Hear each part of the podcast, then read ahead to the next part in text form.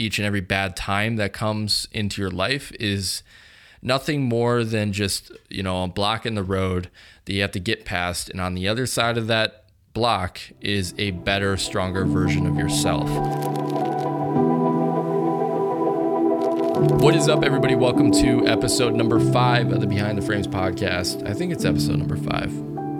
I have no idea. Um, I'm your host, Ryan Zeller, aka Frozen underscore Frames. I'm gonna stop talking because I sound like an idiot. But I took the past two weeks off of of uh, making the podcast, really just to kind of step back and to decide to decide on some topics I want to talk about. It didn't really work out that well. It was really just a two week break, honestly. Yeah, not not a lot happened in the past two weeks. I did a lot of work. I uh, I hit the gym super hard, super super hard for the past like 14 days. I was I was going pretty hard. I'm not gonna lie, um, which I enjoy. I really enjoy the gym because I feel like it grounds me and it keeps me sane. I love photography, but if it's all I'm going to do for like ever, you know, I need to have something else that is not related to it at all that I can completely zone out and focus on. Hopefully that makes sense. But how's everybody doing? It's been uh, a pretty like slow two weeks. Not a lot has gone on. I've been making a bunch of content. I posted a video yesterday on Instagram. It's a fly fishing video. Go check it out. I absolutely love it. It's probably one of my favorite videos to date. I got a lot of really amazing feedback on that video. So thank you to anybody who DM'd me or commented on that video.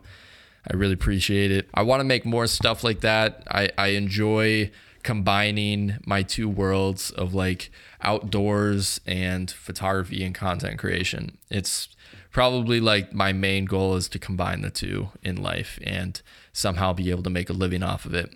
That's that's the goal anyways. But actually what I want to talk about today, what do I want to talk about today? I forgot what I was going to even talk about. Oh my god. But I but something I actually want to talk about. I'm not going to talk about exactly where this idea came from because it's a it's kind of deep it, and you know I just don't really feel like sharing about it right now. Um, eventually I will, but I want to talk about doing the hard stuff and how important it is to do the hard stuff.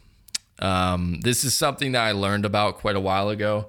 I actually learned it from uh, the book, The Subtle Art of Not Giving a F. We're not going to say the full word because I feel like I shouldn't, um, even though I'm 24 years old and I have, an, I have a pretty mature audience. Um, but I read that book and it's kind of all about um, the negatives in life and how necessary they are for life's growth. And that book actually gave me a lot of perspective on this idea. Um, you know, there was a point in my life, I think it was around, I don't even know, like 2017. I was in college and I was debating whether I was going to stay in college or drop out. And I started having like severe anxiety like I wouldn't say I was depressed, but I was just having a lot of issues, a lot of issues that I've never had before in my entire life. Uh, I don't think uh, all through high school, through middle school, through like my most of my teenage years, I never really had like mental health issues ever. Um, but then I went to college and I got away from the house and lived on my own for a while. And I think around uh, not through freshman year, but late sophomore year is when I started to develop some just some stuff going on in my head, you know, like a lot of anxiety, a lot of stress because I was getting older and, you know, I was just stressed. I mean, college college itself stresses people out, just especially how expensive it can be. But you know, I got to a point where I was like, it was pretty bad, and I suffered through that for probably, probably a good year and a half. Um, and then leading into like 2019, when I picked up that book, the book really gave me a lot of perspective because I feel like part of my anxiety is not being able to explain how I'm feeling. Uh, I don't know if anybody else can relate to that or not. That's just that's just me personally. There's so many different types of mental health issues, so this is just my perspective, in my opinion.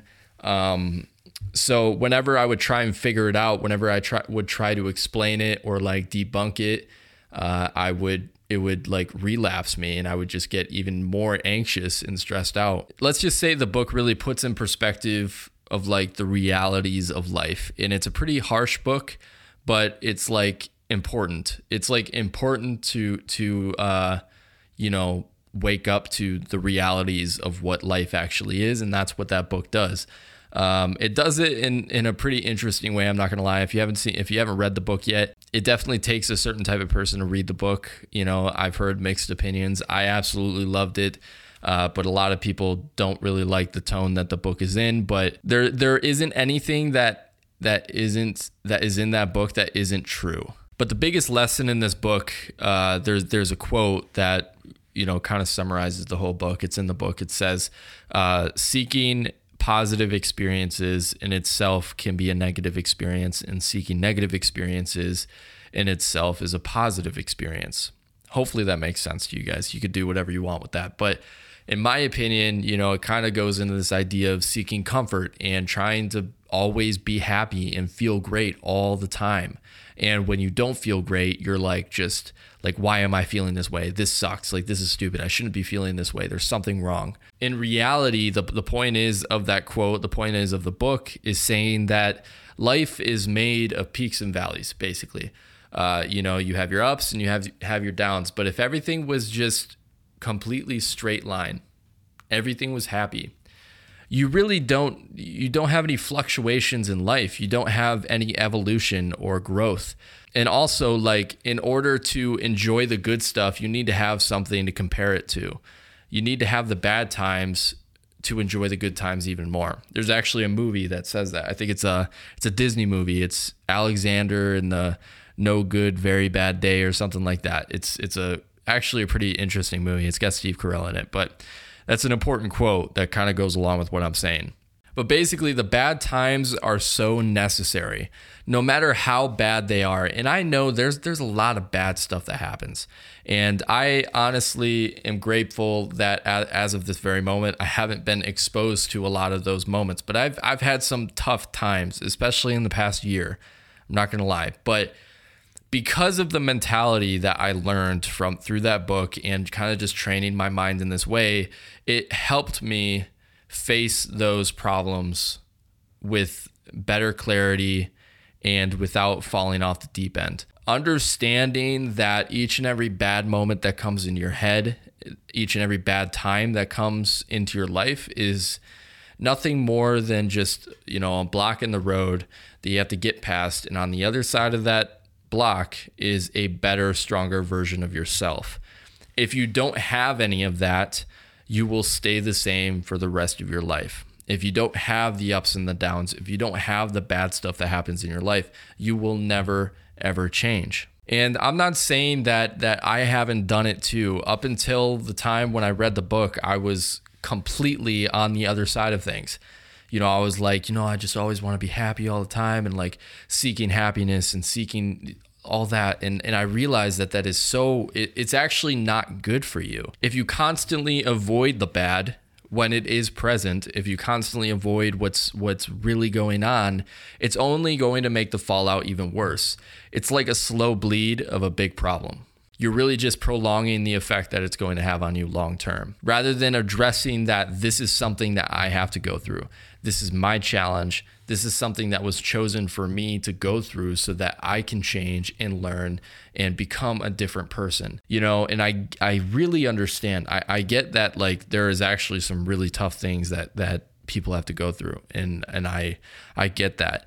But even that is something that was presented to you and you have to go through. You were chosen to go through that thing. So you can either choose to like just fall over and go into a corner about it, or you can choose to face it head on and realize that the only way out is through. I don't want to sound like I'm preaching this idea because I I know that everybody kind of has their own process of dealing with things, but um, the bad stuff is really just life. That is what life is. Life is the bad and the good.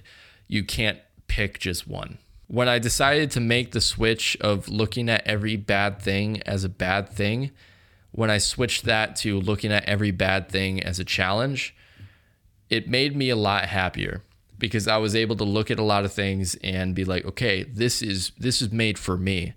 I'm strong enough to get through this. This is for me and me only. This is my challenge. This is my battle. And I can either choose to go through it or because I got to get over it eventually. I have to. There's no, it's the inevitable fate that I have is I have to either go through that thing or I have to stay exactly where I'm at and avoid it. And that it isn't healthy. It's not a healthy thing to do. So that's probably going to be the end of this podcast. This one was once again super, super short. I'm really trying to learn how to talk for longer. Um, I'm realizing how hard that is now, honestly. And also, you know, I want to get to the point where I can actually have guests on so that it's a little bit easier. So I have somebody to bounce ideas off of. I have a few ideas on who I would want to want to have on first.